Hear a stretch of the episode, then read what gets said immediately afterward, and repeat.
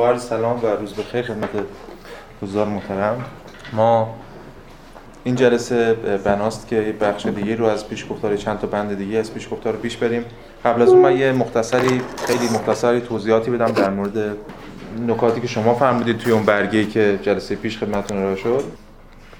حدودا 60 70 درصد این واکنش‌ها و بازخوردها تایید و تصدیق شیوه فعلی پیشروی بحث بود.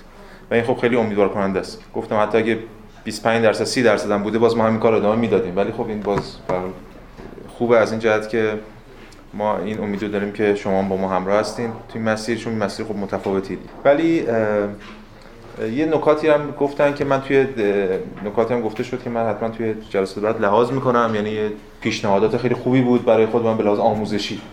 یکیش اینه که هر جلسه ما خلاصه جلسه پیش رو جلسه پیش رو و همچنین ایده کلی جلسه فعلی رو مثلا پای تخته بنویسیم برای اینکه ذهن منسجم پیدا کنه مخاطب. ما این کار کردیم حالا وارد اینا خواهیم شد. در موردش صحبت می‌کنیم. یا چند تا نکته دیگه. اما به هر حال بعضی از در واقع حضار محترم و شرکت کنندگان تاکید کردن رو اینکه ما خیلی می‌خوایم سریعتر تکلیفمون با هگل روشن بشه و این مسئله خیلی کنده برامون. به حال اگه واقعا در این حد سری می‌خوان با هگل آشنا بشن این دوره دوره مناسبی نیست براش. یعنی با همون طرح درس هم چون یه نفر دو نفر نوشته بودن تا یه نفر دیگه سریعا. که چرا روی این کتاب ما انقدر تمرکز می‌کنیم خب چون دوره مخصوص این کتابه. اصلا نمی‌دونم به حال شما یه دوره مخصوص شرح کتابی و خب برای روی این کتاب تمرکز میشه. البته این کتاب هم کتاب عادی نیست کتاب خیلی متفاوت و منحصر فردیه در تاریخ فلسفه حتی به این معنا کل تاریخ فلسفه تاریخ تمدن بشری رو در خودش داره. از طرف دیگه بعضی هم می‌گفتن بحثایی که کلاس دشواره به چه دلایل مختلفی که دلایلش این بودش که احتمالاً ترمای گذشته شرکت نکردن. چون ما کسایی که ترمای گذشته اینجا بودن تو دو سال و نیم دیگه بحثا خیلی دشوار نیست براشون اینا هم زحمت باید بکشن هم کتابایی که ما معرفی می‌کنیم و یا کردیم و بخونن یا به خود من رجوع کنن یا اینکه فایل صوتی ترمای پیشو بتونن پیدا کنن بتونن با کلاس هماهنگ بشن. یه نکته هم که اشاره می‌شد که بعضی گفتن ما در زبان انگلیسی مشکل داریم کلاس برامون قابل فهم نیست. من فکر نمی کنم واقعا توی کلاس من به زبان انگلیسی شما اتکا کرده باشم.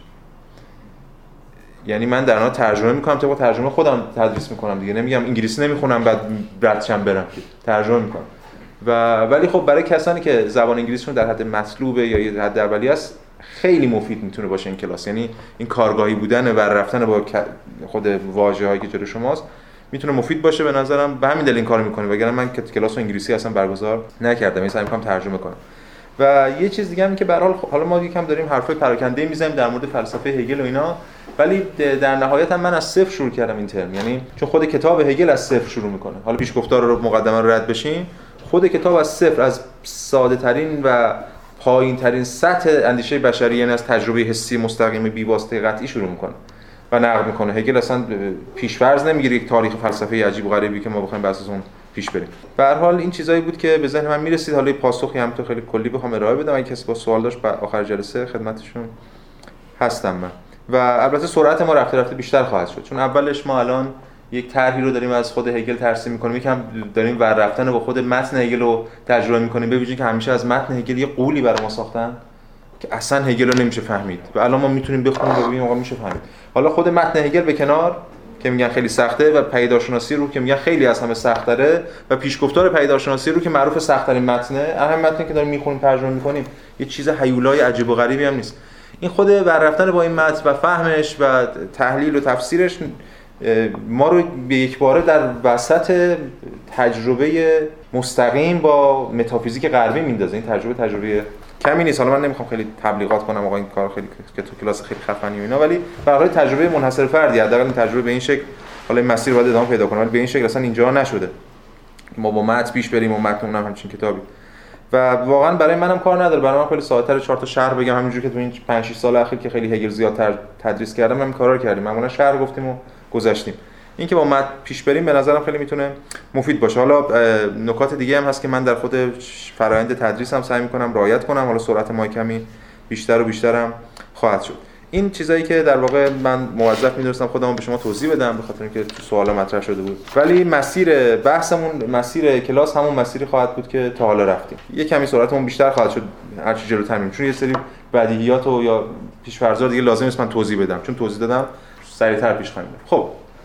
این مسیری که تا حالا طی کردیم و این جلسه هم ادامه خواهیم داد. یعنی برای اینکه ذهنمون منسجم بشه اصلا چی بوده بحث پیشگفتار؟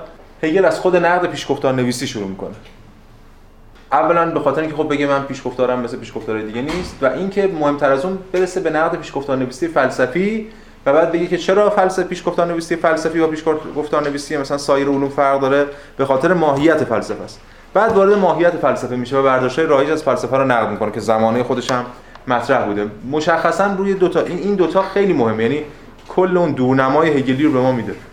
یکی منطق دو حدی یا همون در واقع ترو فالس یکی هم حقیقت ثابت. فلسفه همواره دنبال ترو فالسه دنبال درست و غلطه و از طرف دیگه دنبال حقیقت ثابته. هگل هر دو تا اینا رو قراره از بین ببره هنوز به ما نگفته منطق دو حدی رو چه چیزی می‌خواد جایگزینش بکنه چون باید دیالکتیکش رو توضیح بده. ما بفهمیم سه بچی بودن منطق چجوری ممکن میشه.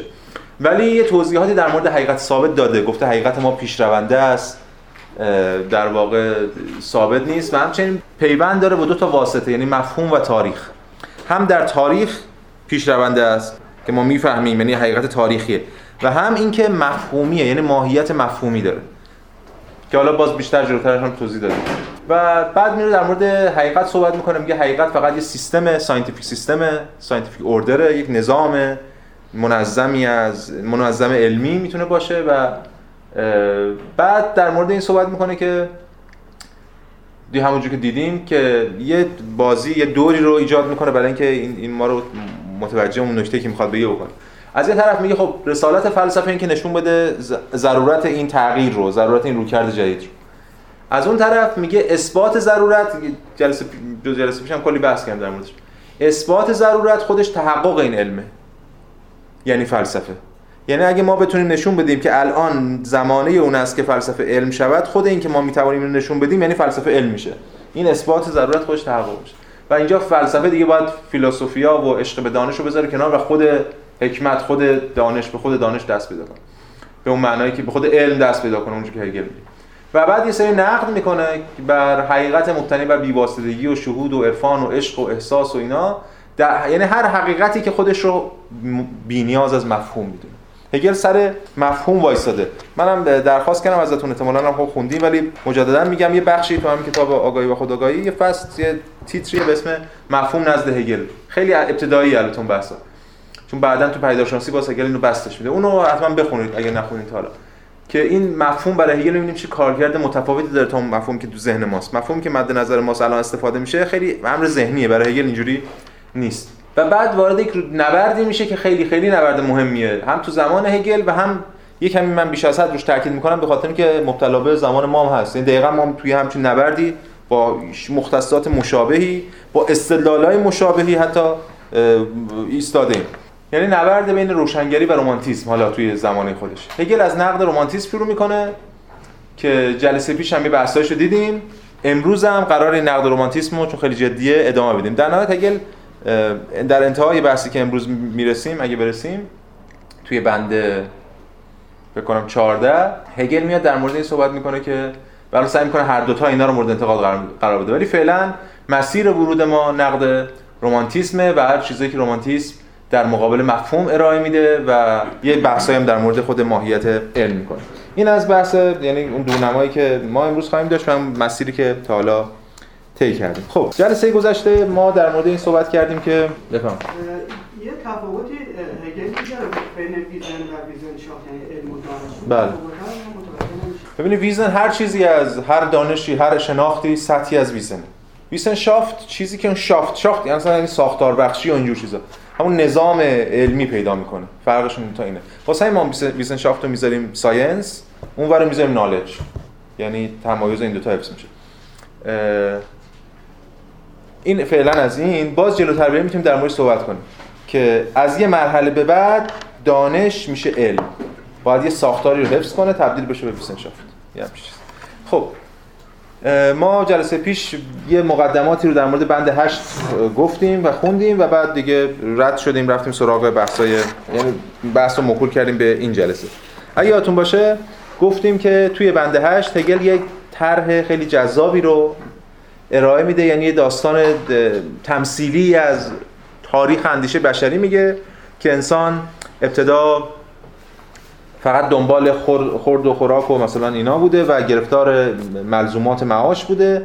بعد یه مرحله تمدن پیشرفت می‌کنه انسان می‌تونه نگاه به آسمان کنه و در آسمان بجوید اون حقیقتی که به دنبالش هست و رفتن به سراغ آسمان که هگل اینو از همون ابتدای فلسفه حتی اسطوره ها و اینا جزوش هستن. خود فلسفه و فلسفه افلاطونی و ارسطویی اینا به مرور هی دارن به سمت آسمان نزدیکتر میشن تا در اوجش در قرون وسطاست. که دیگه اینجا خب برای هگل صراحت داره. بعد میگه که در این در آسمان بودن یه واکنشی شکل می‌گیره که برگرده به زمین فلسفه. دوباره بره سراغ اون چیزی که اینجا میگه که Erfahrung یا experience تجربه. دقیقا در معنایی که بیکن از تجربه مراد می‌کنه. و حالا میگه حالا در این دوره در تجربه افراد شده الان از قرن مثلا 17 آخر قرن 16 و 17 تا الانی که سال 1807 و ابتدای قرن 19 و الان یه واکنشی شکل گرفته که دوباره می‌خواد بره به آسمان. این حرکت پاندولی این وسط وجود داره. ببینیم که این واکنشه میشه همین پاراگراف آخر بند 8 میگه Now it seems that there is the need for the opposite الان به نظر میرسه نیازی به اپوزیت وجود داره به طرف متضادش وجود داره بر ضد اون تجربه زمینی وجود داره that our sense of things is so deeply rooted in the in the earthly that an equal power is required to elevate it above all that میگه دیگه روشنه دیگه میگه اینکه اون حس ما یا درک ما نسبت به اشیا چنان دیپلی چنان عمیقا ریشه یافته در مثلا امور زمینی که یک ایکوال پاوری یک نیروی به همون اندازه نیروی برابری نیازه require to elevate که اونو elevate کنه. برگردن دوباره بالا بر فراز همه اینا. Spirit has shown itself to be so impoverished that it seems to yearn for its refreshment merely in the meager feeling of divinity. Very much like the wanderer in the desert who longs for a simple drink of water.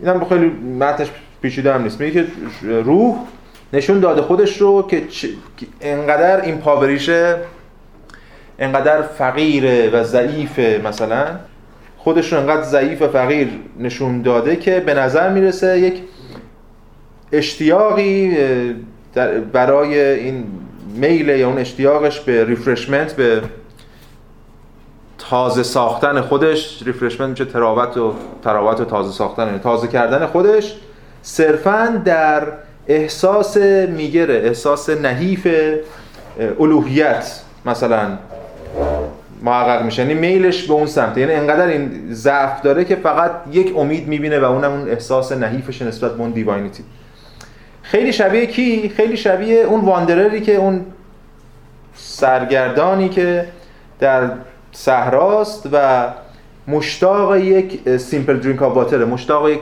جرعه آب. و از روح ما الان اینجوریه. یعنی این, این نتیجه مدرنیته است دیگه. چنان زمینی شده که محتاج یک قطره آب آسمانی. That is that اینکه it now takes so little to satisfy spirit's need is the full measure of the magnitude of its loss. دیگه اینجا نتیجه نهایی رو میگم اینکه این همین روح یا هر چیزی با چنین چیز یعنی چنین چیز اندکی می‌تونه نیازهای روح رو ستیسفای کنه برآورده کنه خودش در واقع معیار تام و تمام اون مقداریه که مقدار خسرانشه مقدار کمبودشه. میگه همین همین که این به یه همچین چیز اندکی دلخوشه خودش نشون میده که این چقدر چقدر کم داره. بله؟ اثبات می‌خوام این اینو میگی؟ آره. بله دیگه اینم هست یعنی اینکه اثبات وقتی اینه پس بله دیگه. این باید بره به سمت آسمان. یعنی این در زمین چیزی پیدا نمی‌کنه در زمین دچار انسداد این یه میلی داره به آسمان. هگل می‌خواد این میل این روح به آسمان رو آسیب شناسی کنه. کاری که می‌خواد بکنه تو نقد رمانتیسم اینه. اول اینجا نشون میده رمانتیسم ضروریه به این معنا پس هگل نمی‌خواد چشم بسته و تمام قد از روشنگری و علم دفاع کنه. می‌خواد رمانتیسم ضروریشون بعضی این علم اینه. این همون ایده که تو این پیشگفتار بارها میگه. علم مدرن نتوانسته به انسان ساتیسفکشن بده. رضایتمندی بده. اون امید بیکنی قرن 17 اینجا الان تبدیل شده به یه ناامیدی. تازه اینجا الان ناامیدیش اونقدی نیست که نیمه دوم قرن 19 با نیچه و پست مدرن ها اونا شکل می‌گیره. پست مدرنیسم ناشی از ناامیدی به اون آرمان های یا ایدئال های مدرنیته است. بفهم این دقیقا منطقه دو حدی هم هستش دیگه بله بله بله دقیقا. بعد در کنار وقتی یه چیز سومی معرفی میشه در کنارش هگل داره اون توجیه می‌کنه توضیح میده این تاریخ رو. ولی برای من یه معنی دیگه هم داره انگار یه شکلی از منطقه یه حدی انگار داره معرفی می‌کنه در این که میگه ما از این وضعیت دوگانه منطقه یه حدی یعنی چی؟ یعنی از این وضعیت دوگانه خارج چی به یه چیز بالاتر برسیم ولی انگار این چیز نهایی است. خب نه نیست دیگه. به چیز بالاتر می‌رسیم. بعد اون ابتدا خودشو میگه من نهاییم بعد یواش یواش تعارضات اون در میاد و بعد از اون میریم بعدی و باز از اون میریم بعدی. متوقف که نمیشه. صحتی همچین حالتی باید باشه. بله هستش دیگه. بعضی وقتا از گفتار هگل همچین حالتی همچین معنایی نه دیگه به حال منطق هگل اینجوری نیست دیگه. حالا هگل داره در زمانه خودش صحبت می‌کنه. حالا در طول تاریخ فلسفه که حالا در تاریخ اندیشه هست که این کل پیدایشناسی می‌بینیم اتفاقو. که دائما دیالکتیکا ادامه پیدا می‌کنن تموم نمیشه.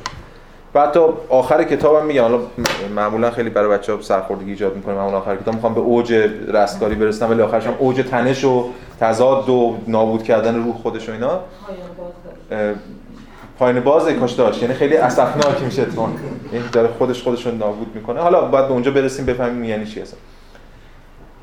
اون به کنار اما تو خود پیشگفتار هگل داره در مورد زمانه خوش صحبت می‌کنه. یک دوگانه کاذبی اینجا روشنگری و رمانتیسم. راه سومشون چیه؟ راه منم. فلسفه مساوی علم به معنای تازه‌ای که من مطرح کردم می‌تونه اینا رو به راه سوم یعنی اون هر دو تا رو جذب کنه.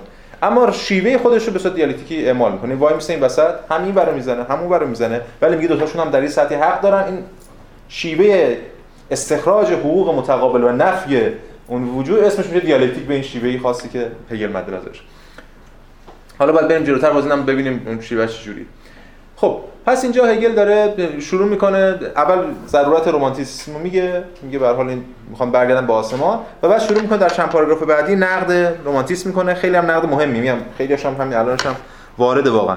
یعنی هگل صراحتا اینجا از اون گفتارها یا اون وراجی های مثلا بی حساب کتاب نامتعینی که در مورد همه چی حرف می‌زنن و, و علم رو و هر گونه تعین بخشی و دقت و از موضع متفرعنانه زیر سوال می‌برن اینجا بند 9 و 10 هگل می‌خواد اینو نقد کنه. مفصلا نقد سریع هگل اینه. اینجا هگل مفهوم خیلی جدی رو به اسم ادیفیکیشن نقد می‌کنه. ادیفیکیشن حالا من اونجا توی کتاب آقای خداگاهی گذاشتم تهذیب معنوی. یه چیزی اینجوری یعنی یه جور احساس یه جور تهذیب یا رستگار شدن یا اون یه احساس خاصی که حالت معنوی و عاطفی داره اینا همه رو همزمان داره. که همون روبروش هم از ارباونگ آلمانیه. چی میگه هگل تو هم خط چهارم بند نو؟ میگه که whoever seeks mere edification هر کسی که به دنبال edification محضه اون تهذیب معنوی محضه یعنی کی؟ یعنی کسی که who wants to surround the diversity of his existence and thought in a kind of fog. کسی که به می‌خواد به دنبال احاطه کردن اون تنوع وجودشه و, و تفکرشه تو یه جور مه. میل به مه، مهالود کردن اوضاع داره. این احساس عرفانی که همه چیز رو می‌خواد حل کنه در یک جای نامعلوم و میگه اون مه. یه دایورسیتی هست یک تنوعی وجود داره که این تنوع رو علم می‌خواد بره بشناسدش. علم, علم وظیفش دستبندی کردن این تنوع دیگه فرمولیتی کردن دایورسیتی موفق هم نبوده درش اونقدر که بله ما اینو قبول نقدام سر جاش. ولی اون می‌خواد به جای این داستان این تنوع رو ببره توی یه جور وحدت وجود مهالود مثلا. و همچنین کسی که حالا بدین طریق demands an indeterminate enjoyment of this indeterminate divinity. مطالبه می‌کنه یا میطلبه یک لذت نامتعینی رو لذت نامتعین الوهیت نامتعین را. این از خود این نامتعین بودن یا غیر علمی بودن غیر دقیق بودن یه لذت نامتعینی بهش دست نمی‌دونین لذتش احساس خوبی بهش دست از یک چیزی که الوهیتی که اونم باز نمی‌دونه چی ولی احساس او یه جور خلسه عرفانی شپ عرفانی همین دیگه. به معنی که رومانتیسم رومانتیسم یعنی همین دیگه. این آقا این کسی که دنبال این ادیفیکیشنه که این معترضا رو گفتش who wants فلان و demands فلان و اینا may look wherever he please to find it. ممکنه ببینه هر جایی رو که دوست داره دنبال پیداش کنه. یعنی دیگه هیچ معیار مشخصی نداره که علم یا حقیقت رو بره اونجا پیدا کنه. هر جا رو نگاه کنه به دریا بنگرم دریا تبینم به صحرا بنگرم صحرا یعنی هر جا نگاه می‌کنه دیگه اون هر جا دوست داره. میگه میگه هر جا که حال می‌کنه پلیز اونجا پیداش می‌کنه. And he will quite easily find the resources to enable him both to get on his high horse and then to rant and rave. میگه که این در واقع به راحتی با راحتی کامل با سهولت مثلا تمام منابعی هم میابه یه سری چیزایی هم هست یه سری ریسورس هایی هستن که اون رو قادر می‌کنه که اینکه دو تا کار انجام بده. بوس هم get on his high horse اصطلاح دیگه. یعنی مثلا خودشفتگیش رو ارضا می‌کنه یا یک جور تکبرش رو اقناع می‌کنه مثلا. از این طرف یعنی خودش رو یه حالی به خودش میده. و از طرف دیگه هم رنت اند ریو داد و قال می‌کنه و عربدی کشی می‌کنه و نعره کشی می‌کنه و احساس می‌کنه که مثلا به حقیقت دست پیدا کرده. بعد اینجوری نکته نهاییش در مورد فلسفه میگیم. However philosophy must keep up its guard against the desire to be edifying. اما فلسفه باید keep up its guard. دقیقا تو فارسی هم ما میگیم. این گاردشو نگه داره. حفظ کنه گاردشو. در مقابل اون میل به این edifying فلسفه پس دائما در معرض این هست که بپره تو عرفان. حل بشه. دقت علمی یا اون تحلیلی خودش رو از دست بده. این این وضعیت هم الان وضعیت حاکمه. روح زمانم که نابوده تشنه جرعه آبه. امروز روح زمانه ما حتی بیشتر از زمان هگل تشنه جرعه آبه. روح زمان اینجور تشنه جوری آبه همه در حال لهله زدنن. از اون برم یه قطراتی داره از یه جایی میاد معلوم نیست کجاست و به راحتی می‌تونه حواسا رو پرت کنه ببره به یه جای دیگه. فلسفه باید حواسش جمع کنه که این وسط بیست. این وسط گاردش رو حفظ کنه نسبت به اون ادیفاین تبدیل شدن به یک تحذیر معنوی. تحذیر معنوی در مقابل همون مفهوم. هگل عرفان رو نقض نمی‌کنه به این معنی که عرفان مهمله. عرفان رو درونی فلسفه می‌کنه. یعنی حتی همون حقیقت نامتعین رو باید متعین کرد. تبدیلش کرد به مفهوم. اون وقت مثل در مورد مفهوم مثل خدا میشه اندیشید. ولی تا وقتی که شما ندونید راجع به حرف می‌زنید و اون بچه در واقع خلص آمیز داشته باشه فلسفه باید حواسش میشه دچار این وجه نشه خب ببینید این توی همین دوتا می‌بینیم هگل چه نقدهای همون موشکافانه ای و ثانیا خیلی تند و تیزی علیه اون این چیز مطرح می‌کنه نسبت به این وضعیتی که خودش هم داره و نقدهای زیادی هم که مطرح. ببینید شماره ده هم باز دوباره میگه. همین نقدها رو مطرح می‌کنه. الان من خیلی نمیخوامش ترجمه کنم که این پروفتیک پتل اون حرفها یا چیزهای پیامبرانه باید حواسمون باشه فلسفه دوچار اینها نشه. یعنی حرفای پیامبرانه از این جهت هستش که میگم باز اینا ربطی به نقد دین نداره در حداقل اینجا. منظور که یک فلسفه باید همواره از موضع عقل حرف بزنه از موضع توجیه. هیچ حرف حکیمانه ای از موضع یک قدرت برتر اینا فلسفه نباید واردش بشه. فلسفه همواره از موضع توجیه صحبت کنه توجیه عقلانه. بعد اینجا توی بخش دوم همین بند ده میاد اون باز بحث ادامه میده تا به اون جملات معروفش می‌رسه. میگه at the same time if this substantial knowledge itself so totally devoid of the concept pretends to have immersed the very ownness of the self in the essence and to philosophize in all holiness and truth. در این حالی اگر این داره این مطلقی هم میندازه این دانش جوهرین سابستانشال نالشون ادعا داره من همواره به خود جوهر دسترسی دارم. رومانتیکا اینو می‌گفتن دیگه خیلی هم رواج این که جوهر نزد ماست. شما هیچ وقت نمی‌تونید به جوهر دسترسی پیدا کنید. جوهر نزد ماست. جوهر از طریق شهود بیواسطه میشه بهش دست یافت. این البته تخم لق و خود فیشته و شلینگ هم کاشتن. اون intellectual intuition از کجا اومد intuition نمی‌دونم عقلی مستقیم و به اون من مطلق و امر مطلق و اینا. این دانش جوهری که خودش به تمامی devoid of the concept دقیقا داره بر علیه اون مفهوم عمل می‌کنه یا اجتناب می‌کنه از مفهوم پس می‌زنه مفهومو. این وانمود می‌کنه که immerse شده مثلا غرقه شده در همان از آن خود بودگی خود در ذات و همچنین فلسفه ورزی می‌کنه داره ادعای چون رومانتیکا ادعا می‌کنه ما فلسفه ورزی می‌کنیم دیگه. ما ما فلسفه ماییم مثلا شما فلسفه نیستید. فلسفه راستین ماییم. ما فلسفه ورزی می‌کنه در, تمام اون یا در اوج اون هالینس اون تقدس و حقیقتش.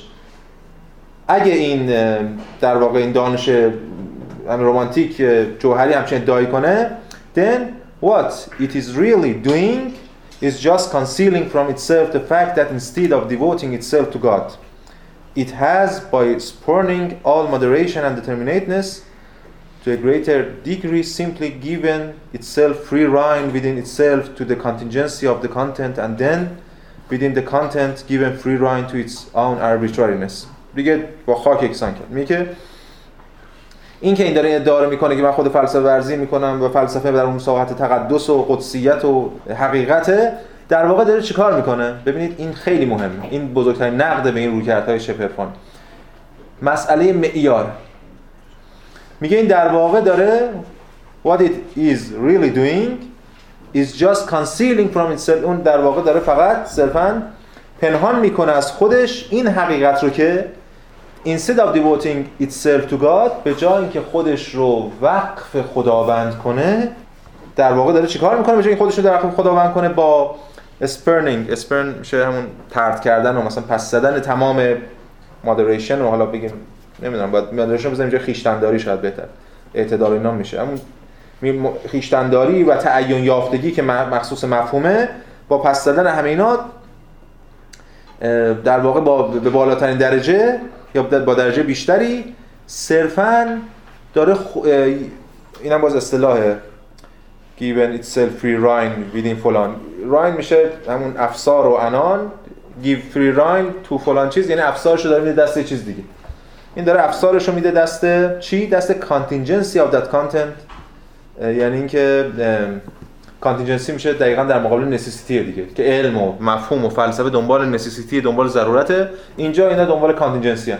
تو ساحت مثلا رومانتیسم ما ضرورت نداریم به حقیقت ضرورت نمی‌رسه. هر وقت اون حال بهش دست داد می‌تونه حقیقت رو ببینه یا نبینه. همه اینا رو وا نهه یا انانش رو به دست اون تصادف. یا حالا من ترجمه می‌کنم معمولا کانتینجنسی به حدوث. حدوث اون مضمون میسپره و در نتیجه یا بدین طریق در بطن همون مضمون یا موضوع که داریم در موردش صحبت می‌کنیم given free rein to its own arbitrariness. تهش تهش اینه. در واقع داره انان اختیار و عقل و حقیقت و همه رو داره میسپره به یه جور خودسرانگی arbitrariness. مهم معیار. فکر می‌کنه که devoting itself to God فکر می‌کنه خودش رو به خداوند وقف کرده و داره صدای خدا رو میشنوه ولی در واقع اینجوری نیست. حالا پایینترش اون جمله معروف هگل رو میگه که من هفته آگاه خداوند ترجمهش کردم از میلر واس که در واقع این آگاهی این شیوه آگاهی به واسطه abandoning themselves to the unbounded fermentation of the substance به واسطه اینکه این رها می‌کنه خودش رو در اون فرمنتیشن میشه تهیج و قلیان و شور و جوش و خروش و این جوش و خروش جوهر. همون اینجا توی کروش هم این مفتیک همون در مطلقی که همون جوهر بالایی سابستانشیال نالج داره میندازه بهش. یعنی این روی کسایی که proponent of that view کسایی که این اعتقاد دارن یا حامیای این رو کرد با رها کردن خودشون در یک جوش و خروش حالا من اونجا ترجمه کردم مهار گسیخته یعنی نامحدود و بی حد و حصر جوهر suppose گمان می‌کنن که یا فرض می‌کنن که به واسطه throwing blanket over self consciousness blanket میشه پتو همین انگار یه پتوی روی self consciousness یه پتوی روی خودآگاهی. حالا من اونجا ترجمه کردم به واسطه برنهادن حجاب بر سر خودآگاهی. یعنی انگار خداگاهی رو بندازیم اونجا یه پتو هم بندازیم روش بزنیمش کنار. و همچنین surrendering all understanding و وانهادن هر شکلی از فهم اینا تصور می‌کنن که بس با پس زدن خداگاهی و خفه کردنش برکشیدن حجاب بر سرش. و همچنین وانهادن هر شکلی از understanding they are God's very own.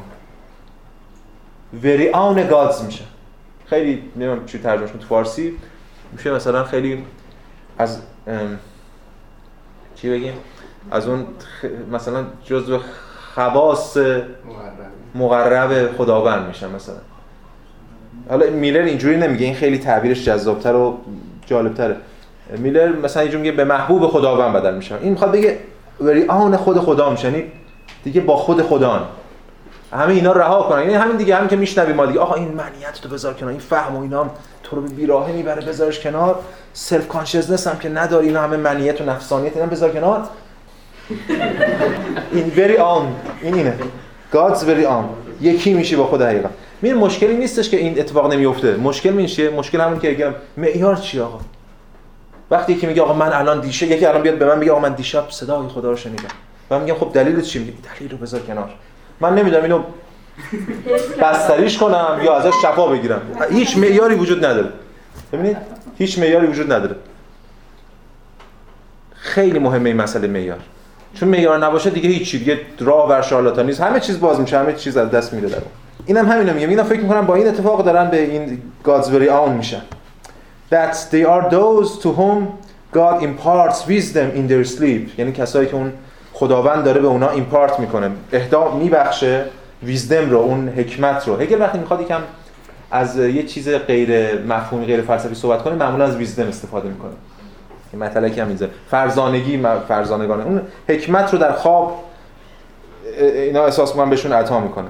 بعد در نهایت میگه چی؟ میگه what they, they in fact receive and what they give birth to in their sleeps sleep are اون چیزی که در واقع اونا دریافت می‌کنن و گیورس می‌کنن متولد می‌کنن یا ایجاد می‌کنن تو خوابشون هستش اون چیزا هستن. For that reason به همین دلیل also merely dreams. صرفا رویایی بیش نیست. فقط رویاست اون چیزی که اینا در خواب ایجاد می‌کنن و دریافت می‌کنن رویاست رویایی بیش نیست. پس اینجا ببینید این جمله که جمله دومش که می‌بینیم خیلی متن بخش مشهوری از پدیدارشناسی رو معمولا جمله که می‌خوان نقد هگل به رمانتیکا رو مطرح کنن این جمله رو خیلی فکر میارن بهش ارجاع میدن پس اینجا نقد هگل به رمانتیکا مسئله معیاره و همچنین واسه همین هگل همواره اون لنگر مفهوم می‌خواد حفظ کنه. میگه ما اگه لنگر مفهوم لنگر عقل رو دست بدیم دیگه هیچ معیاری نیست دیگه. میگه همه چیز هر کس می‌تونه ادعا کنه که من دارم حکمت رو خدا به من عطا کرده. توی بند 11 حالا هگل میگه که باز دوباره برمیگرده اون ایده ای رو مطرح می‌کنه که چند بارم مطرح کرده. خیلی هم ایده هگلیه که الان اون زمان فرا رسیده که الان یه زمان خاصیه. الان روح توی دقیقه خاصیه و اون یه چیزی که تو هگل میشه بهش گفت که با اصطلاح فرویدی استفاده کنیم احساس آخر الزمانی. البته فروید اینو به مسابقه جور بیماری مثلا مطرح می‌کنه ولی واقعا اینجوری نیست. الان من به عنوان احساس انقلابی مطرحش می‌کنم. یه احساس آخر الزمانی. قبلا هم صحبت کردم در موردش. هگل همواره احساس آخر الزمانی رو داره. همیشه احساس الان یک دقیقه بسیار مهمی. و حالا تو اون جلسه که در مورد نصر هگل هم صحبت کردم دفاع کردم از این ایده که باید این جل... هر لحظه رو دقیقه بسیار مهمی دونست که نقل قولی هست از هگل که من خیلی علاقه‌مندم به این نقل قول. نمی‌دونم شاید ترم پیشم خونده باشم یا نه یادم نیست براتون. یک مقاله ای هست که هگل در سال یادداشتی 1798 یعنی میشه 9 سال قبل پیداشناسی رو توی جای دیگه خطاب به مردم وورتنبرگ نوشته. اونجا این احساس آخر زمانیش رو سراحتا میگه. و حالا ما دقیقا بند 11 یه هم چیز رو می‌بینیم. میگه که حالا خیلی بحثش مفصله من نمی‌خوام وقتتون رو بگیرم. میگه رضایت آشتی جویانه از شرایط حاضر ناامیدی و پذیرش منفعلانه تقدیر الهی و فراگیر جای خود را به امید و انتظار و شهامت مواجهه با امر نو داده است. تصور زمانی بهتر و عادلانه‌تر در جانهای بشر دوباره زنده شده است و شور و اشتیاقی برای رقم زدن سرنوشتی پاکتر و آزادتر تمام قلبها را متاثر ساخته است. یا این احساس که ساختمان عظیم سیاسی آنگونه که امروز وجود دارد نمی‌تواند دوام یابد احساسی فراگیر و ریشه دار است. همچنین نگرانی نیز نگرانی فراگیر و همگانی است که ساختمان مزبور ممکن است فرو بریزد و با فرو ریختنش به همه صدمه بزنه پس هم یه این خوف و رجا با همه هم اینکه یک امیدیه به اینکه این فرو داره میریزه و از طرف این فرو ریختنش معلوم نیست چی از دلش در بیاد. بعد دیگه میگه چقدر کورند آنان که می‌خواهند باور کنند نهادها و ساختارهایی که دیگر هیچ تطابقی با آدم و رسوم بشر ندارند می‌توانند به حیاتشان ادامه بدن میگه اونایی که فکر کنن این وضعیت می‌تونه باقی بمونه. و کل این متن این میل به این که همین الان همه چی در حال طغیان و فروپاشی هر لحظه این ساختمان داره میریزه و اینا هست. این میل چیزی که به یه معنا هگل داره تو پیداشناسی هم حفظش می‌کنه. شاید یه نقدی که خیلی ها می‌کنن به هگل متأخر اینه که این میل رو از دست داده. البته باز میشه در موردش حرف زد. دقیقاً جمله اول بند 11 رو ببینید چی میگه هگل؟ میگه که besides حالا وانگهی مضاف بر این علاوه بر این علاوه همه این حرفایی که زدیم it is not difficult to see that our own epoch is a time of birth and a transition to a new period. اصلا میگه دشوار نیست دیدن اینکه عصر ما زمانه ما عصر ما زمان تولد و گذار به یک دوره جدید. Spirit has, has broken with the previous world of its existence and its ways of thinking. روح دیگه اکنون بریک کرده باد فاصله گرفته یا بریده از اون previous world از جهان قبلی. یعنی یعنی جهان قبلی یعنی حالت قبلی قواعد قبلی جهان اون وضعیت قبلی جهان. جهان وجودش و همچنین شیوه های مثلا تفکرش. پس هم جهان عوض شده و هم شیوه تفکرش عوض شده و الان اصلا کار سختی نیست دیدن این که الان جهان جدیدی. البته خب بعد انقلاب که فرانسه تازه اتفاق افتاده خیلی اتفاقای دیگه داره میفته. خود آلمان تغییراتی داره توش میشه. این هم سیاسی وجه سیاسی داره و هم وجه فلسفیش که هگل با درک این اتفاقی که برای خودش افتاده و جهان رو که داره می‌بینه احساس می‌کنه اتفاق از در همه زمین ها یعنی همه جانبه است این انقلاب. انقلابی که داره اتفاق میفته اما هگل اینجا حالا من دیگه نمی‌خوام اینا از روش بخونم. هگل اینجا از مثال کودک رو استفاده می‌کنه که مثال خیلی معروفیه یعنی اینکه روح مثل یک کودکه. ببینید یه بحث مهمیه مطرح میشه معمولا در موردی که هگل از نظر هگل مفهوم event چگونه تحلیل میشه. از یه طرف هگل همه چیز رو تدریجی می‌فهمه. یعنی یک فرایند رشد تدریجی دیالکتیکی علی نظاممند مفهومی. یعنی یک چیز یک شبه از خلبی اتفاقی میفته نداره. از طرف دیگه هگل وقتی از انقلاب و انفجار و یه جور امید زمانه و اینا صحبت می‌کنه نظر موضع هگل در مورد این event چیه؟ آیا هگل event رو توجیه می‌کنه؟ یعنی event ی به جهان نگاه می‌کنه؟ یا هگل داره در واقع تدریجی یا گراجوال به جهان نگاه می‌کنه. مثال کودک خیلی مثال دقیقی که به صورت دیالکتیک هگل هر دو تا اینا رو باز میده. میگه یه کودکی تو این بنده در واقع 11 کودک تغذیه می‌کنه در شکم مادر یواش یواش رشد می‌کنه بزرگ میشه و شما کودک رو نمی‌بینید ولی کودک داره رشد می‌کنه. اون لحظه که زایمان اتفاق میفته ما بهش میگیم لحظه برس تولد. ولی تولد از خلع رخ نداده که یه اتفاقاتی افتاده. و الان هم اتفاقا از قضا اتفاقات افتاده. یعنی هگل تو همین بنده 11 اونجا که در مورد previous word صحبت می‌کنه بولدش هم کرده. بعد ختمانش میگه حالا ما نمی‌خوایم. میگه که intimidate فلان by its individual symptoms. میگه از سیمتوماش سیمتوم یه اصطلاح مشخصا اصلا چیز پزشکیه. توی خود آلمانیش هم همینه. از سیمتوماش ما می‌فهمیم که یه اتفاقی داره میفته یعنی الان مثل بیمار که سیمتومش نشون میده اتفاقی میفته خودش نمی‌دونه ولی مثلا شاید 5 دقیقه بعد سکته کنه. الان از این روح زمانی سیمتوما یک سیمتوم میگن درد نشان. حالا این نشانه ها یک علائم فردی به ما نشون میده individual symptoms. علائم فردی به ما نشون میده که ما الان ما هوشمندی که می‌تونیم اینا رو درک کنیم. می‌بینیم که این داره در آستانه زایش این کودک دیگه وقتشه داره لگد می‌زنه. این وقتشه که در واقع زایش این روح به این وضعیت برسه که زایش پیدا کنه. یعنی به یک باره بیرون می‌زنه به یک تدریجی رشد پیدا می‌کنه و به یک باره بیرون می‌زنه. این خیلی جمله مهمیه برای فهم نگاه هگل نسبت به مفهوم انقلاب تو فلسفه سیاسی هگل. یعنی دیالکتیک بین تدریج و فوران که هگل هر دو تاشو سعی می‌کنه کنار هم دیگه حفظ کنه و بفهمه. پس مثل این کودک روح هم همینطور. روح سالهاست در حال تغذیه است به صورت پنهانی به اون شکلی که مد نظر هگله و اکنون زمان اون تولدشه. و از مجرای اون تولدم که جهان قبلی در حال فروپاشی. علائم ظهور این روح هم که اینجا روشنه. علائمش داره بر ما آشکار میشه که این ظهور قرار پیدا کنه. اون اتفاق آخر زمانی یا حالا آخر زمان این انفجار لحظه درخشش انقلاب اتفاق بیفته دقیقا آخر بند 11 میگه. میگه که this gradual process of dissolution این فرایند تدریجی dissolution یعنی فروپاشی which has not altered the physiognomy of the whole که حالا می‌خواد بگه قبلا یعنی.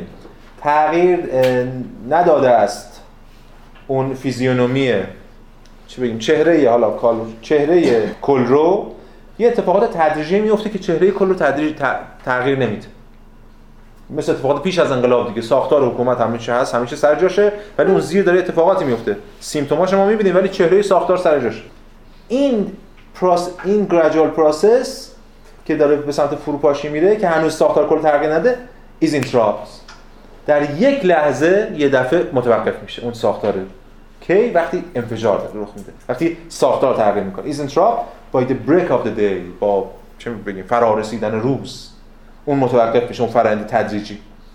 Which in a flash and at a single stroke توی یک جرقه یا یک لحظه یک آن یک چشم به هم زدن یک ضربه یهویی brings این bring برمیگرده احتمالاً به اون دی اینا.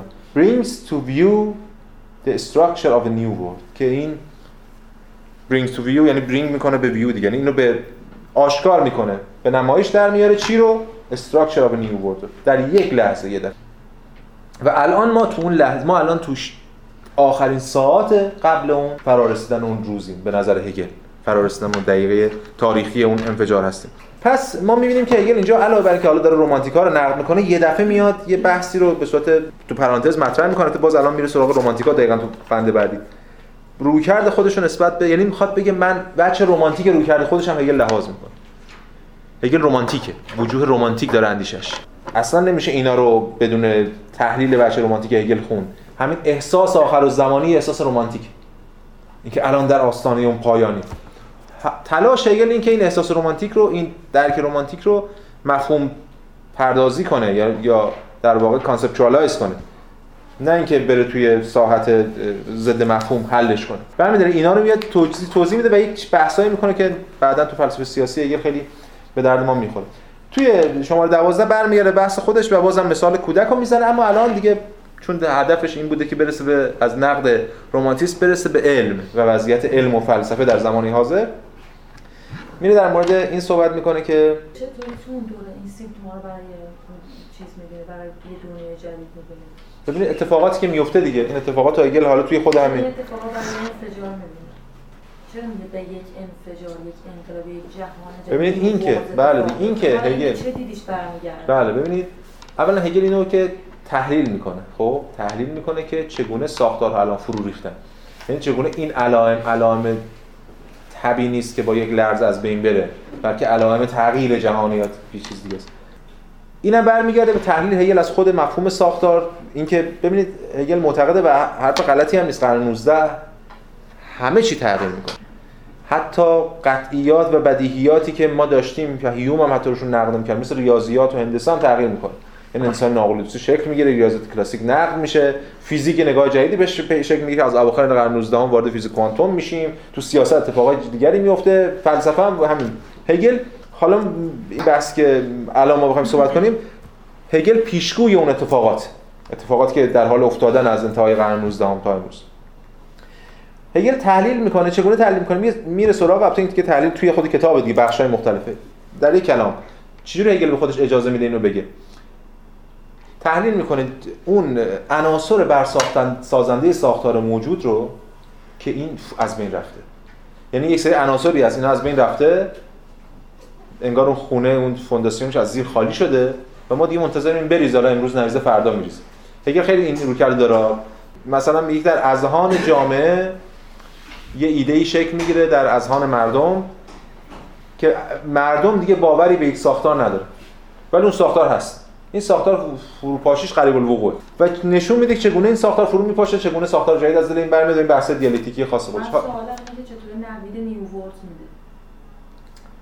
به خاطر که خودش من این این symptom ا رو کامل متوجه میشم که این symptom هست. شما مثال زدین انقلاب تغییراتی که داشته. خب اون کودک هم داره می‌بینه دیگه. آره بعد یک دفعه مثلا من که ولی یک new world یک انقلابی شکل می‌گیره و یک new world ی در میاد. من تو بله. فقط داری symptom ای نابودی رو می‌بینی. دقیقا تو روششون رو می‌بینم که تهران بله دیگه.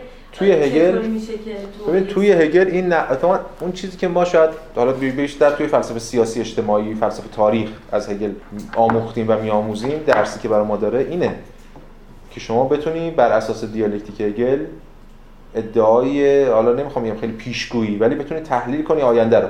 بتونی آینده در مورد آینده حرف بزنی. به چه با چه استدلالی؟ با این استدلال که آینده از وضعیت فعلی برمیخیزه.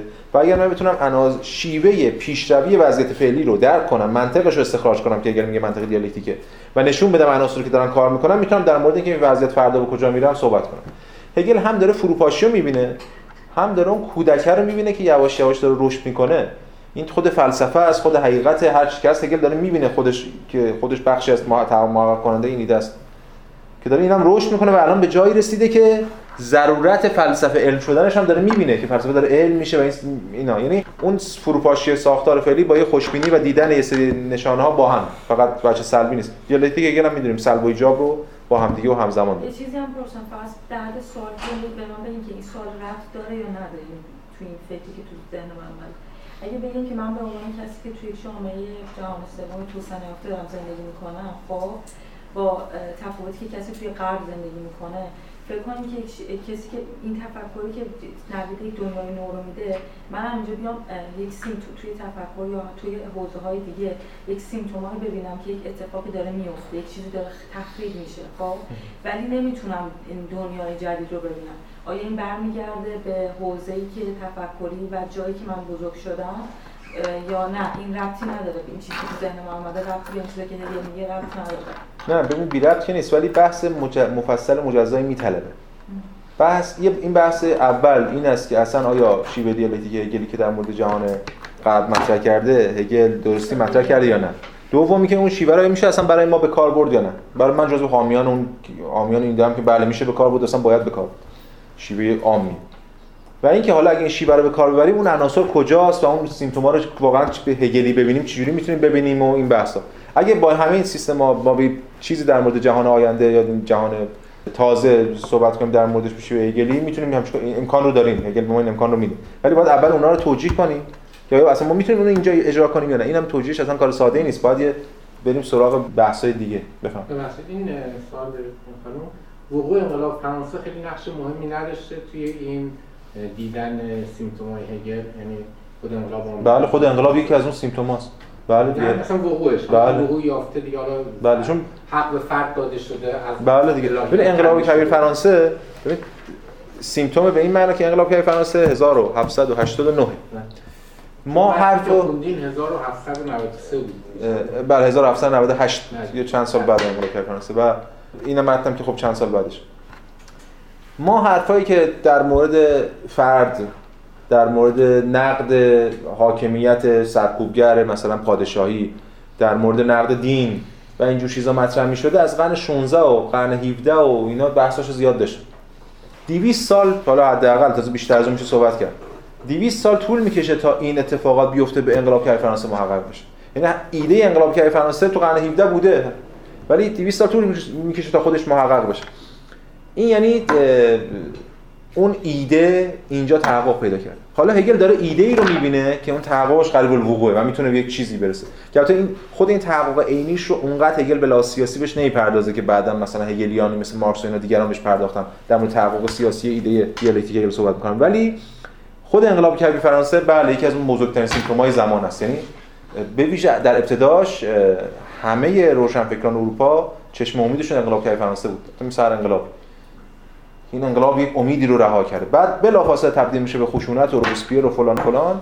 اینا خیلی ناامید میشن نقد می‌کنن. ولی باز هگل اون برخوردی که ناپلئون داشته نشون میده که این سمپات همچنان با این انقلاب. بسیار خب این که این symptom ات چی چجوری میشه تعیینش کرد یه بحث دیگه یه میشه مفصلا در مورد تاریخ هر قومی هر جامعه‌ای صحبت کرد که سیمپتومات چیه سیمپتومای دستن در کار این بحثای در واقع روشی دیگری میطلبه. ولی اون چیزی که برای ما مهمه اینه که هگل این کارو کرده. یعنی ایدهش اینه که این به زودی اون اتفاق زمانی زایش داره اتفاق میفته اون لحظه انقلاب. حالا ببینیم سراغ بحث هگل هم مسیری که داشته می‌کرد وارد بحث علم میشه. یعنی برمیگرده به اون نقدش به رومانتیسم و میره سراغ نقدی که رومانتیک ها می‌کنن به علم. علم یعنی منظور علم مدرن. میگه که علمم مثل یک کودک. حالا مثال تمثیل کودک رو الان یه جور دیگه استفاده کرده بود. الان با همون تمثیل رو یه جور دیگه استفاده می‌کنه علم یک کودک و کودک کودکی داره نوجوانی داره بلوغ داره پختگی داره هر چیز دیگه انسان. علم الان علم مدرن یه دو قرن سه قرن ازش گذشته. کودک هنوز. و ما نمی‌تونیم ازش انتظار داشته باشیم که مثل بزرگترها رفتار کنه. بالغ رفتار کنه. کودک کودک کودک اشتباه می‌کنه. بله کودک نقص داره. بله. شما رومانتیکا که میگید این علمو نفیش کنیم به خاطر که ما رو راضی نکرده انگار می‌خواین یه کودک مثلا سه ماهه رو به خاطر که نمی‌تونه بدوه بکشین. بیا کودکی نمی‌تونه بدوی که کار کنه نمی‌تونه مردانگی نداره فلان. به درد ما نمی‌خواد بندازیمش بره یا بکشیمش. میگه نقد شما هم اینجوریه. نقد شما از موضع سمپات نیست که اتفاقا به این کودک کمک کنیم که رشد کنه.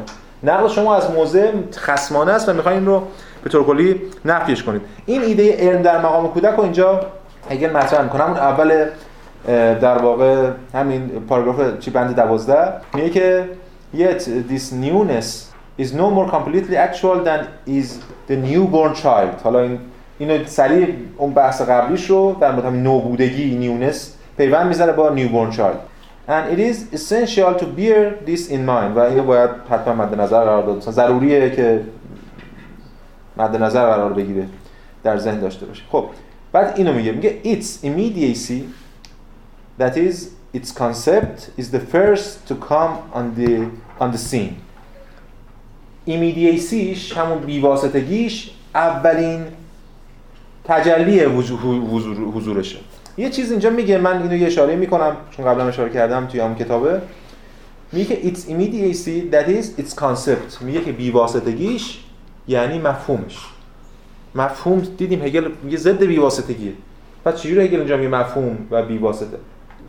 این اون کارهای یعنی دشواری های مطالعه هگل. هگل کلمات رو با معانی مختلف استفاده می‌کنه.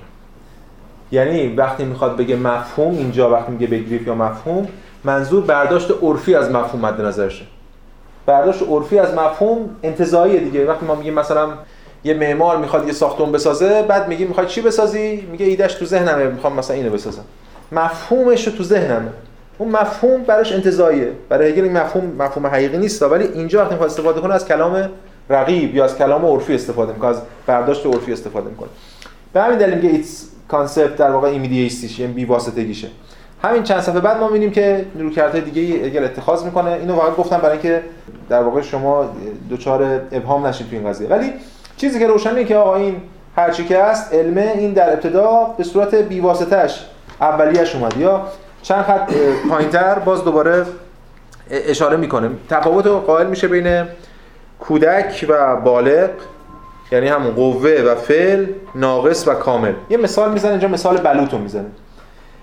میگه که همون چند خط پایینتر. When we wish to see an oak with its powerful, powerful trunk its spreading branches and its mass of foliage we are not satisfied if instead we are shown an acorn.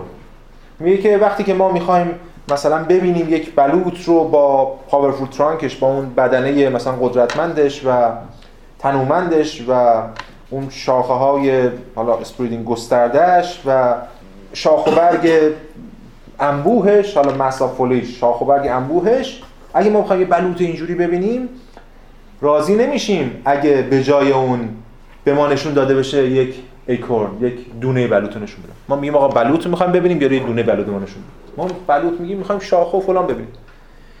برداشت ما الان از علم همینه. ما وقتی میگیم من وقتی من هگل میگم الان زمانه فلسفه علم بشه علم منظور همچین علمیه با تمام درجات. ولی الان دانه است.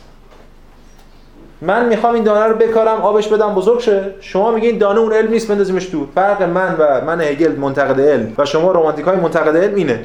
من سمپاتم می‌خوام به بچه رو بزرگ کنم و شما می‌خواین رو در واقع نفیش کنید بعد هگل بلافاصله اشاره می‌کنه میگه in the same way به طریق مشابه science علم the crowning glory of a spiritual world.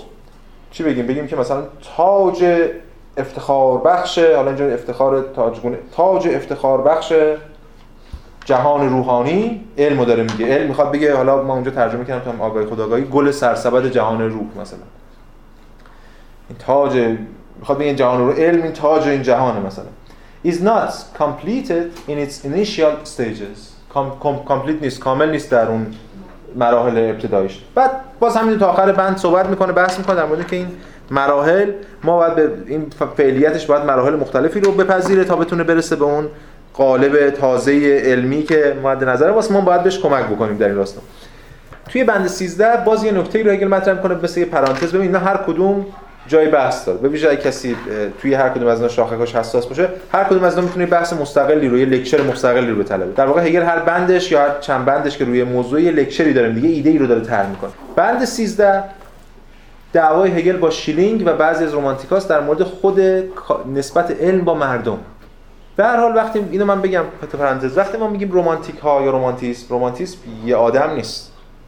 رومانتیسم یک مجموعه یک طیف های مختلفی از اندیشن که از عقل ستیزای افراطی مثل یاکوبی و اینا شروع میشن تا می‌رسن به رومانتیک های نزدیک خود هگل مثل دوست هگل شلینگ که فیلسوفه ولی رومانتیکه فیلسوف رسمی رومانتیک هاست دیگه. و هگل هر کدوم از اینا رو با هر کدوم از اینا از یه منظری میجنگه یا نقدش می‌کنه. اینجا هگل داره رویکردهای نقد می‌کنه که معتقدن علمی هست یعنی حقیقت علمیه ولی این علم برای همگان نیست. یه جور علم خواص علم نخبه گرایانه. که اینا باز برگرفته از عرفان دیگه چون تو عرفان ما این سنت ها رو داریم که آقا این هر اسرار نباید برای همه آشکار بشه و محدودیت ها اینا. ولی تو فلسفه هم تاریخ داره فیثاغورس و افلاطون اینا تا همون زمان هگل توی رومانتیکا خیلی رواج داشته این ایده که یه جوری بنویسیم هر کسی نتونه بفهمه اینا. هگل مخالف این ایده است. این خودش باز می‌تونه عنوان یک لکچر باشه. هگل طرفدار علم همگانی. علمی که امکان این داشته باشه برای همگان. تر بشه. ببینید چی میگه هگل توی بند 13 همین صفحه 11 وسطای صفحه اونجا که بولد هست نمیشه intelligibility میگه همون جمله میگه without this development حالا بدون که این development رخ بده این پیشرفت رخ بده science has no general intelligibility. واجد این فهم پذیری عمومی نیست. اون برش هم اتفاقا Verständlichkeit. Allgemeinen Verständlichkeit یعنی همون فهم پذیری عمومی عام. اتفاقا اونجا شاید ترجمه آلمانیش ما بهتر مترادف فرشتند فرشتند همون understanding دیگه. فرشتند و فرنون فهم و عقل و اینا تو کانت هم داشتیم. این فهم پذیریش قابلیت فهمیدن عام. علم هنوز قابلیت فهم عامو نداره. چرا؟ چون هنوز دیولپمنتش رو طی نکرده هنوز رشد نکرده هنوز. And it seems to be the esoteric position of only a few individuals. خب بله به نظر می‌رسه که این در واقع تحت تملک ازاتریکو چی بگیم؟ رازورزانه مثلا مرموز یه سری آدمای خاصیه. Individual یک افراد معدودیه an esoteric position position because چرا این esoteric position تملک مرموز؟ به خاطر اینکه at first اولا ابتدا science is only available in its concept that is in what is inter internal to it and it is the position of a few individuals since فلان فلان دومش میگیم. اولش به خاطر این اولش اینه که این چرا مرموزه؟ به خاطر اینکه اویلیبل در دسترس تنها در مفهومشه که در دسترسه. برای ما که مردم عادی هستیم علم مرموزه. چرا مرموزه؟ چون که توی مفهوم خودش باید فهم بشه در دسترسه و ما به اون مفهوم دست آشنایی نداریم به همین دلیل برای ما مرموزه. و همچنین در اختیار فیو اندیویژوال چرا؟ Since its appearance in this not yet fully unfurled form makes its existence into something wholly singular. میگه چرا این برای سری افراد خاصه به خاطر اون اپیرینسش نمودش تجلیش در این yet fully unfurled form یعنی که توی این شکل حالا صورت یه هنوز به تمامی به احتراز در نیامده unfurled رو بگیم همین دیگه میشه پرچم به احتراز در یا بادبان رو برافراشتن. این صورت علم که هنوز یه تو میگه دیگه هنوز کاملا unfurled نشده برافراشته نشده به احتراز در نیامده این باعث میشه که این وجودش رو صرفا در این وجودش رو به چیزی صرفا کاملا تکین شخصی بدل کنه.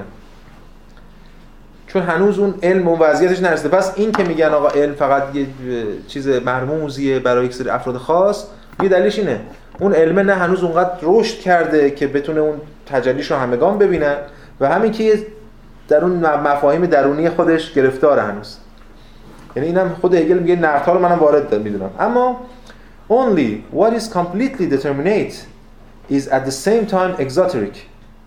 Comprehensible and capable of being learned and possessed uh, possessed by everybody. میگه کی می‌تونه این این چیزی بشه که مد نظر ماست؟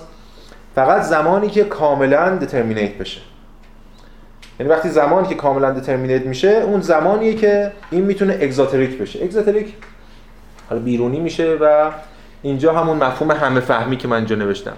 اون وقته که می‌تونه برای همه همگانی بشه و در واقع کامپرنسبل بشه قابل فهم باشه قابل درک باشه و این قابلیت پیدا کنه که لرن بشه آموخته بشه و توسط اوریبادی مورد تملک قرار بگیره. پس ببینید آرمان هگلی برای علم اینه. همه علم رو داشته باشن. علم خواص نداره.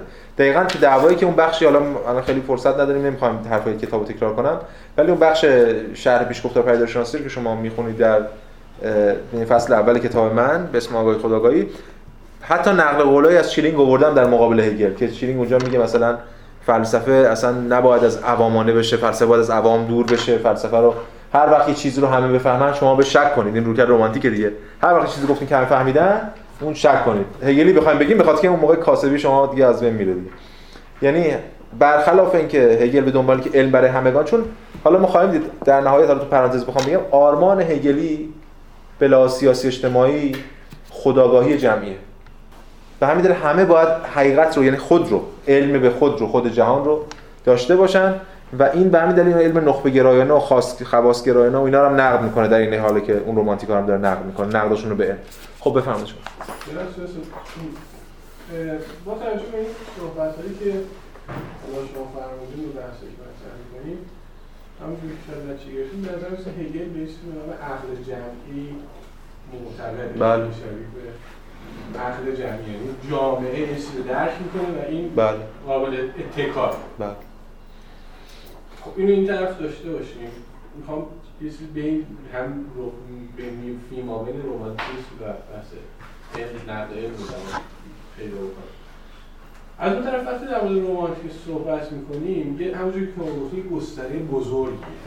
یه گستره عکستیز داره که خب خیلی با عقل در تضاده ولی وقتی میایم جلوتر یه گستره هم پیدا می‌کنه که سعی می‌کنه یه ارتباطی با اون اه، جایگاه عقلی و جایگاه حالا رومانتیکی برقرار بکنه که پایگاه و تکیهگاهشون اتفاقا همین عقل جمعیه مثلا توی یکی از نموداش چون که حالا توی بحثایی که داشتیم این فلاسفه رو همه رو یه نگاه می‌کنیم می‌بینیم یه جوری نواندیش دینی گویا مسیحی ها هستن به نوعی این عملا یه جوری نتیجه همون قضیه است. یعنی یه جوری پیوند اون فلسفه دینی حالا خیلی شاید رو منطق رو میگن مچ نباشه و میاد با یه اه، دیدگاه عقل جمعی که درک ما الان از واقعیت اینه پس باید یه تحلیلی روش بذاریم و غیره که اسمش میشه نواندیشی دینی یه جورایی. خب این هم جزو رومانتیسم قرار می‌گیره. اگر ما مفهوم عقل جمعی رو بپذیریم توی این قضیه رومانتیسم اونجایی که میاد با عقل جمعی پیوند پیدا می‌کنه و نوعی این نواندیشی رو به وجود میاره این باید یه فضای قابل قبولی برای این در واقع هگل باشه. هگلی باشه. بله. خب اه، ببینید- اینجوری هم ببینید چند تا نکته از باید اشاره کنیم بگذاریم. هرچند مثلا مشخصا در مورد نسبت بین دین و علم یا عقل و دین در دوران مدرن و اون دعوای روشنگری از طرف مدرنیته و رومانتیکا و اینا توی خود کتاب پیدارشناسی رو ما فصل داریم مثلا.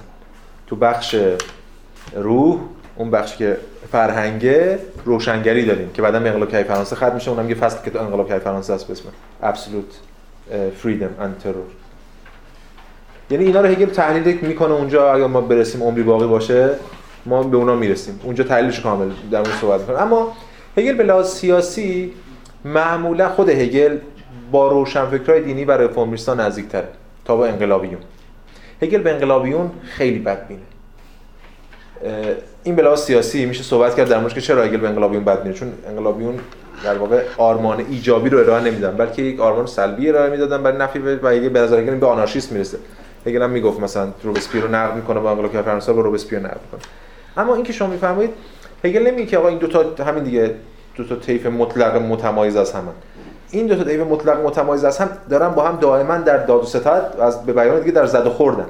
و نتیجه این زد و خورد دائمی روکردهای میانیه. یعنی همون روشنفکر دینی که ما میگیم روشنفکر دینی کیه؟ روشنفکر دینی کسیه که نه دیندار ضد عقله و نه عقل عاقل یا مثلا حامی عقل ضد دینه. بلکه یه کسیه که هم حقیقت تو این پیدا کرده هم حقیقت تو این پیدا کرده. این زد و خوردها نتیجه این زد و خوردهاست روشنفکری دینی حالا بخش از این زد و خورد درونیه. مثلا تو ذهن ما توی دوره اتفاق میفته بخشش بیرونیه عملا در عرصه اجتماعی اتفاق میفته این زد و خورد به نظر هگل دیالکتیکیه. آره. ولی مسئله اصلی بر که برای هگل معیار مفهومه. یعنی هگل میگه هر این زد و خورد هر شکلی داره ما دین و عرفان و شهود و هر چی که هست رو باید بیاریم زیر شرط مفهوم. از طرف دیگه شما دیندارا میگید که این مفهوم توانایی لازم رو برای این نداره که ما بریم زیر شرط شکل میگم منم قبول دارم. این مفهوم روشنگری توانایی رو نداره. من یه مفهوم جدیدی رو به شما میگم. این دیگه اون روح هگلی که میگه اینه به این معناست. اون عقل جمعی هم که برای هگل میگه به بیان خیلی خارج بخوایم خارج چیم از این مفهوم و در مورد هگل صحبت کنیم. برای هگل عقل فقط جمعیه. عقل فردی نداره. من در ذهن خودم در ذات خودم که تو خلا نیستم فکر کنم که منم نتیجه باستاب جامعه به بیرون. یک عقل فردی به این معناست. برای هگل حالا خواهیم دید دیگه بعدا برسیم. عقل از عقل فردی شروع میشه که توی اصلا یه فصل بخشی از پیداشناسی رو بعد از خداگاهی عقل که از observing reason عقل مشاهدهگر مدرن شروع میشه مثلا می‌بینه جهان رو آزمایش می‌کنه. تا این عقل تبدیل میشه به روح به این معنا که یک حقیقت عینی پیدا می‌کنه. بفرمایید شما. این عقل جمعی که داریم میگیم حالا پیوندش با تاریخ چجوره چون می‌بینید شما در تاریخ هم یه جایی رو یه عده زیادی از جامعه رو پذیرفتن این هم حالا جزء عقل جمعی دیگه اینو باید بریم توی بحث خودش. ببینید اینو باید تعریف کنیم در مورد این تمایزا. ببینید خیلی پیچیده میشه بحث هگل میگه تاریخ کردار روح. تاریخ عمل این عقل عقل. یعنی خب حالا ببین عقل چیه. ما باید مبانی متافیزیکشو بگیم. تو بخش اول پیداشناسی میگیم تو آگاهی خدا که وقتی من میگم آقا این میز خودش مفهومه به چه معنا مفهومه؟ و این همه مراتب اون عقل و اینا میشن به چه معنا اینو باید برسیم. الان من بگم پر از سوء تفاهم امکان سوء تفاهم حرفایم خب. پس این بند آخری که امروز می‌خوایم بخونیم و از اول جلسه هم اشاره کردم بهش بند 14 داره هگل یه جور خلاصه می‌کنه بحثایی که کرده رو. کلا توی این پیشگفتار قبلا اشاره کردم هگل هر دو طرفو داره می‌زنه هم روشنگری می‌زنه هم رمانتیسم موضعش هم معمولا اینه که اینا رو هر دو طرفو به شدت رادیکال می‌زنه.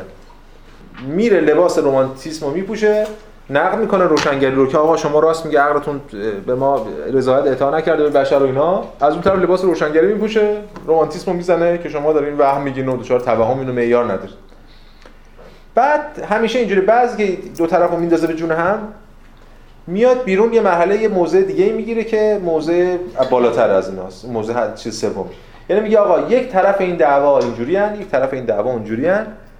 خیلی شبیه موضع کانت در مورد تعارضات عقل محض اینا اینام راست میگن اینام راست میگن. کانت همین میگه. من تصدیق می‌کنم که دو طرف دارن در واقع نقدشون به حداقل درست اما باید مثلا اینجوری دید. میره مرحله سراغ مرحله اینجا توی این بخش بند 14 همینو میگه. میگه this opposition this opposition یعنی opposition بین این دو تا تضاد بین روشنگری و رمانتیسم. یا همون علم به معنای فعلیش که مورد انتقاد من هگل هم هست همون کودکه و اونا ازش دفاع می‌کنن و اون انتقاده رومانتیکی بهش This opposition seems to be the principal knot which scientific culture at present is struggling to loosen and which it does not yet properly understand. میگه این تضاده که بین ایناست به نظر می‌رسه که یه پرینسیپال نات نات یعنی گره مثلا. یه گره اصلی اساسی اصلیه که فرهنگ علمی در زمان حاضر struggling to loosen. در حال تقلاس برای اینکه loosen کنه. loosen یعنی شل کنه باز کنه. یه گرهیه این opposition ی که الان دعوا که من برای شما یه گرهیه. گره کوریه گره چرا گرهه؟ چون که همین دیگه هر هی دارن این تضاد رو باز تولید می‌کنن. یه نمونه از این گره هم ما دیدیم مثل همون نوسان ما بین زمین و آسمانه. هی میریم بالا میریم اینا دو طرف دارن هی همدیگه رو باز تولید می‌کنن. اتفاقا اینجاست که هگل خیلی مهم میشه دیگه فیلسوف راه سوم به این معنا. هگل اجازه می‌خواد بره اون وسط اجازه نده دو طرف افراد تفرید همدیگه رو باز کنن در تجربه نشون داد هم به سیاسی و هم به نظری. افراد تفرید همدیگه رو باز می‌کنن. یعنی هر چی این دانشمنده با کینه بیشتری مثلا فحش بده به دین داره دینداره بیشتر از عقل متنفر میشه و فحش میده به اون دین مثلا دانشمند. اینا افراطیاشون همدیگه رو باستولید می‌کنن. حالا میگم ما توی هم جلسه دو هفته پیش بود دانشگاه علامه طباطبایی در مورد کثرت گرایی اونجا اشاره هم شد در مورد کثرت گرایی وحدت گرایی فلان. به لحاظ عملی هم درس سیاسی حتی میشه نشون داد که چجوری مثلا هم ناتو میاد پول میده به داعش و اینا اینا میشه نشون داده به لحاظ سیاسی میشه تحلیل کرد. ولی از حیث روشی میشه نشون داد که این هرچی افراط باشه اون تفریط رو در واقع در طرف مقابلش داره نشون میده. حالا کار هگل چیه؟ کار هگل این دو طرف افراطی رو این گره رو باز کنه و میگه خودش هم میگه این مسئله این که این فرهنگ علمی که مد نظر منه و می‌خوام تقلاش اینه که اینو شل کنه. حتی لوزن باز کردن نیست شل کردن. این گره رو شل کنه یکم. خب. One side sings the praises of the wills of its material and its intelligibility یه طرف داره یه آواز می‌خونه حالا the praise البته خودش اصطلاح چیزه اصطلاحی که مدح و ثنا و اینا گفتن. یه طرف داره همچین ستایش می‌کنه مدح و ثنا می‌کنه چی قنای مصالح و فهم پذیری خودش رو. عقل میگه دیگه روشنگری The other side اون یکی طرف at any rate spurns the former. به هر صورت ترد می‌کنه اون اولی رو. And insist پافشاری می‌کنه بر چی؟ On immediate rationality and divinity. از یک جور اقلانیت بیواسطه و الوهیت دفاع می‌کنه. پس این گره یه طرفش اینه یه طرفش اینه. حالا که هگل ببینید از اینجا به بعد دیگه هگل داره خارج می‌خواد بشه از این گره و وارد راههای بعدی بشه حتی با بحثشو پیش ببره. اینجا هگل این اینا تا حالا مقدمه پیشگفتار بودن. هگل هنوز موضع خودشو نگفته. یواش یواش در مورد موضع خودش که به هفته بعد می‌بینیم جوهر سوژه هست و اون مباحث فلسفی خودش در مورد روح و اینا صحبت می‌کنه. اینجا می‌خواست بگه که راه باز کردن این گره که وضع فعلی ما دوچارشه این فلسفه منه و دیدن همه اینا با همه به یه شیوه تازه‌ای که حالا از هفته بعد دیگه باید واردش بشیم مفصل ببینیم که چجوری می‌خواد هگل از این دوگانه خارج بشه و اون شیوه خاص خوشو ترسیم کنه. هرچند همونجور خدمتتون گفتم فراموش هم نباید کرد که این پیشگفتار مستقل از کتابه این پیشگفتار مثل یه مانیفسته مثل یه مقاله‌ای که منتشر شده در وضعیت و داره در مورد وضعیتش موضع گیری می‌کنه. باز همین شیوه بحث هگل توی پیشگفتار فرق داره با شیوه بحث هگل توی کتاب. حتی روش دیالکتیکی هگل در کتاب فرق داره با روش دیالکتیکی هگل در اینجا. هگل اینجا دائما از بیان خودش با بیان جامعه دائما در نوسان. ولی تو خود کتاب هگل بیان خودش رو نداره. هگل همش بیان گرانه به غیر از آخر کتاب که در واقع همین چیز در حال تغییر. بسیار اینم از بحث امروز ما خسته نباشید.